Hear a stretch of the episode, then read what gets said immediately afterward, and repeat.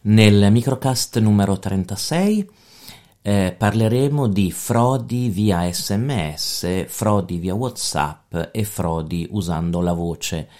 e quindi cercherò di aumentare le vostre competenze e un po' anche la vostra paranoia eh, rimanendo un po' nell'ambito del phishing, no? delle frodi, ma mh, mm, ci concentriamo un attimo su una nuova generazione di tipi di attacchi, diciamo che vanno un po' al di là della semplice mail eh, che fa parte un po' della storia del phishing. In particolare eh, vorrei che questa settimana voi analizziate mh, mm, le frodi che vengono portate via sms, eh, le frodi che vengono portate via WhatsApp o via Messenger e le frodi che vengono portate con un finto operatore telefonico o con eh, una mm, registrazione, ad esempio, però della voce di una persona.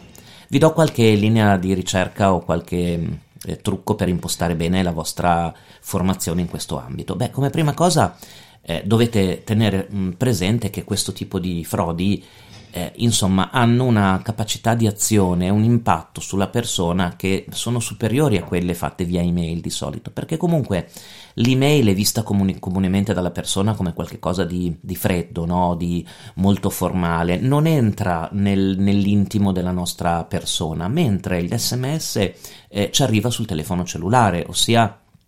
ci arriva su un dispositivo che ormai è incorporato uh, nel, uh, nella nostra vita quotidiana, così come eh, un messaggio WhatsApp o anche un messaggio Messenger. Ormai eh, sapete che il 99% delle persone verificano i messaggi eh, sui social network dal telefonino, dal telefono cellulare. E anche il contatto che avviene tramite un finto operatore, una finta operatrice, insomma il dialogo, la voce dà quell'idea di calore, di confidenza che è molto utile per il truffatore. Ecco perché, soprattutto negli ultimi due anni, a causa anche del Covid, sono molto aumentate le frodi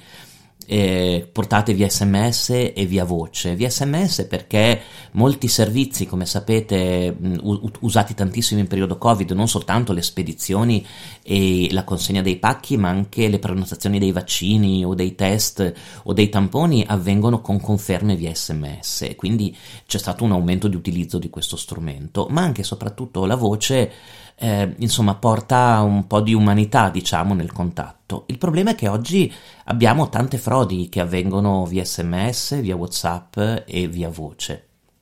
Vi consiglio quindi di, di, fare una ricerca su quali siano le più comuni in questo periodo, in questo periodo storico. Noterete degli sms, ad esempio, che parlano di un pacco che deve essere consegnato o che non è ancora consegnato, eh, di sgravi fiscali, di prenotazione di una, di una visita, mentre di solito quelle che avvengono via voce sono più correlate al circuito bancario, tendenzialmente bancario assicurativo, quindi arriva un sms ad esempio di una finta banca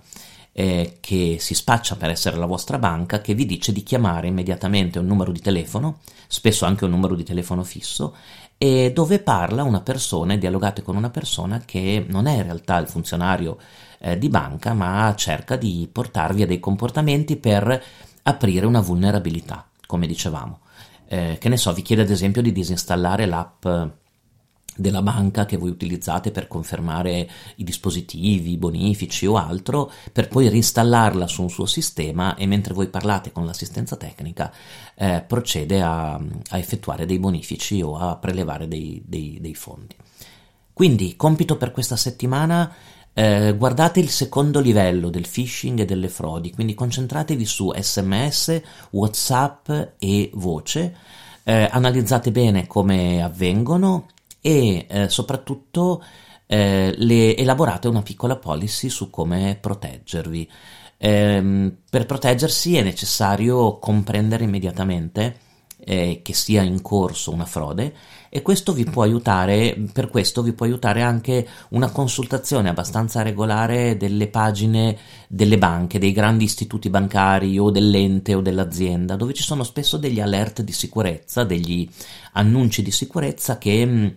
ehm, come posso dire, ehm, danno qualche indicazione sulla truffa del momento, cioè su quali siano i temi che stanno utilizzando i truffatori in quel momento. Può esserci la settimana di DHL o degli spedizionieri, di Bartolini, di SDA, può esserci la settimana degli antivirus, dove la settimana delle banche.